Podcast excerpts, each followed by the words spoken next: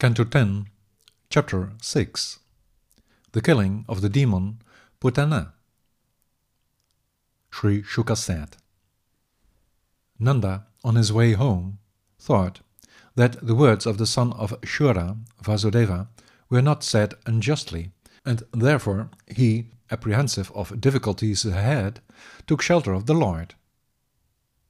Kamsa had sent a ghastly murderers who roamed the cities, towns, and villages to kill babies. Wherever one manages to listen and all of that in bhakti, and one performs one's duty, there cannot, because of the protector of the devotees, be any question of murderers, ogres, and bad elements. She, who was called Putana and could move through the air, one day flew to the village of Nanda. There she converted herself, by her mystic power, into a beautiful woman and, moving about at will, penetrated wherever she wanted. With her hair arranged with malika jasmine flowers, with her very big breasts and hips that outweighed her slim waist, with her nice clothes and the earrings she wore, with the brilliance and great attraction of her face that was surrounded by her black hair, and with the appealing glances she threw at everyone, she, as a beauty, attracted the attention of everyone in Gokula. In the eyes of the gopis, she, so ravishing with a lotus in her hand, seemed to be the goddess of beauty who had arrived to see her husband. The baby murderess, unchecked, entered the house of Nanda looked for children, and saw there the child that puts an end to all untruth lying in bed. Its unlimited power was covered just like a fire that lies hidden under ashes. Understanding that she was bent on killing babies, he, the unlimited soul of all that lives and not lives, closed his eyes when she, unaware, like someone who takes a sleeping snake for a rope, placed him, her own death, on her lap with an evil mind acting most pleasantly. She was like a sharp sword in a nice scabbard.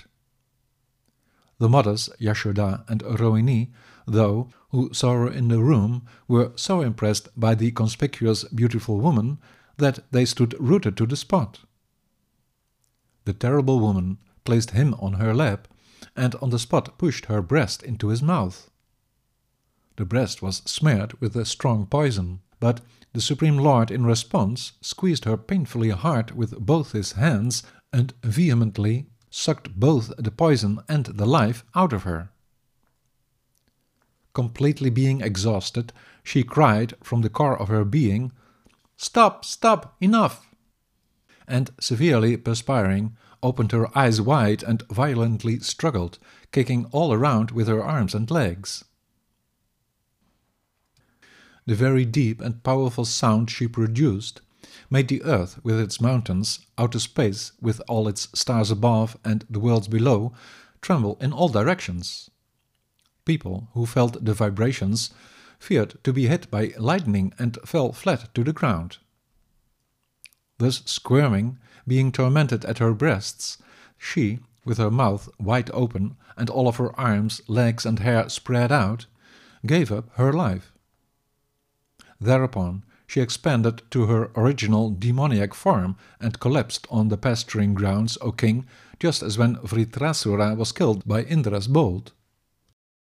As her body fell down, it smashed all trees twelve miles around, O king, for it was wonderfully gigantic. The Gopas and Gopis, who in their hearts, ears, and heads were already shocked by the loud yelling, were terrified to see that massive body.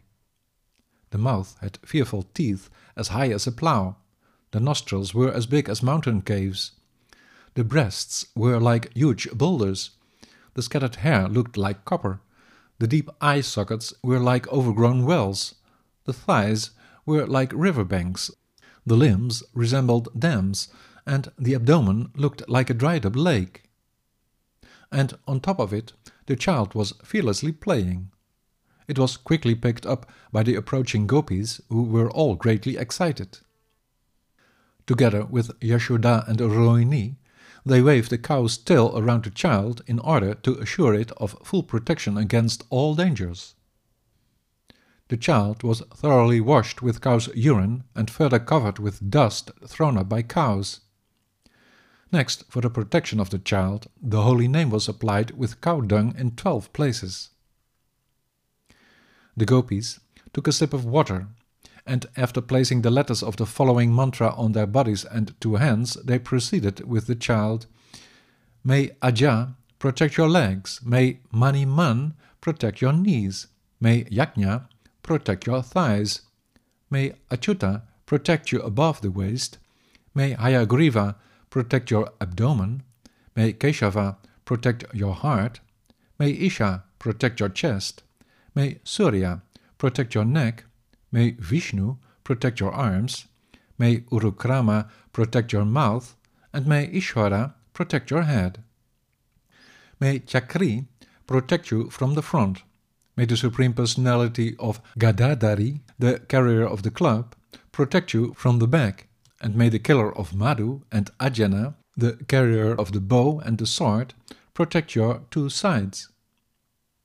May Lord Urugaya, the carrier of the conch shell, protect you from all corners. May Upendra protect you from above. May the one riding Garuda protect you on the ground. And may the Supreme Person of Haladhara protect you on all sides. May your senses be protected by Rishikesha and your life air by Narayana. May the Master of Shvetadvipa protect your memory and may your mind be guarded by Yogeshwara. May Prishnigarbha protect your intelligence. May your soul be protected by Bhagavan. May Govinda protect you when you play, and may Madhava protect you in your sleep. May the Lord of Vaikunta protect you when you walk. May the husband of the goddess of fortune protect you when you sit down.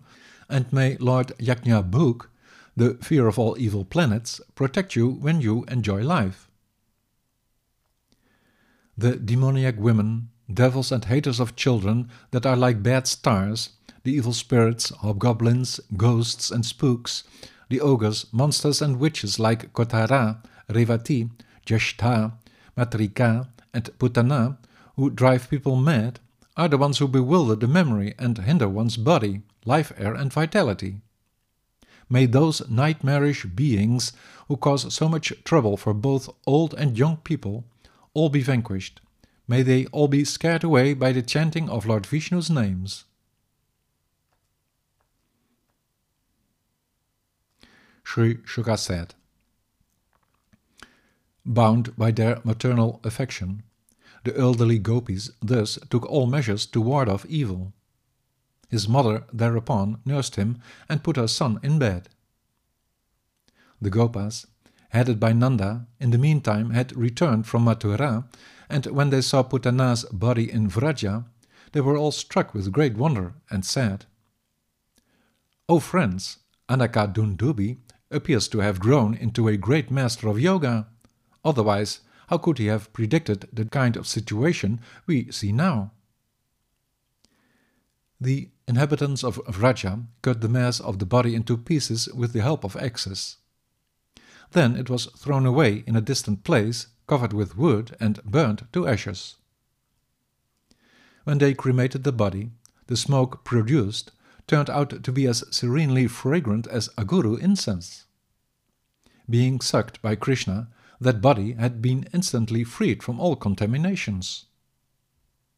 If Putana, that child murderess and she-devil hankering for blood, despite her lust to destroy, could attain the supreme destination after offering her breast to the Lord, then what may those expect who, with faith and devotion, just like his affectionate mothers, offered the one most dear, Krishna, the Supreme Personality, what he needed? The Supreme Lord embraced her breast and trod her body with his lotus feet, the feet the devotees always have in their hearts and are held in devotion by those praised everywhere like Brahma and Shiva.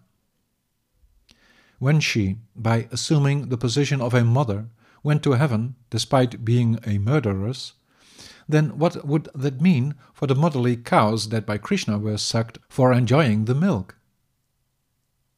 O king, for all women from whose love for the child the milk was flowing that he, the Supreme Lord, the bestower of oneness, giver of liberation, and son of Devaki, drank to a satisfaction, for all those who constantly made Krishna their maternal concern, the gopis, it can never be so that they have to return to the material ocean where one lusts in ignorance.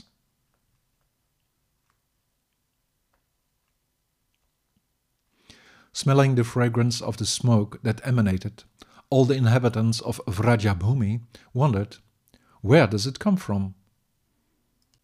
Thus, talking to each other, they reached the cow village. Getting there, they were greatly surprised to hear what the Gopas all had to say about the Havok Putana had created, how she had died, and everything that was done for the sake of the baby. The gentle minded Nanda took his son on his lap as if he had returned from death, smelt his head, and achieved the highest peace, O best of the Kurus. Any mortal who with faith and devotion listens to this wonderful Krishna childhood pastime about the salvation of Putana will grow fond of Govinda, the protector of the cows.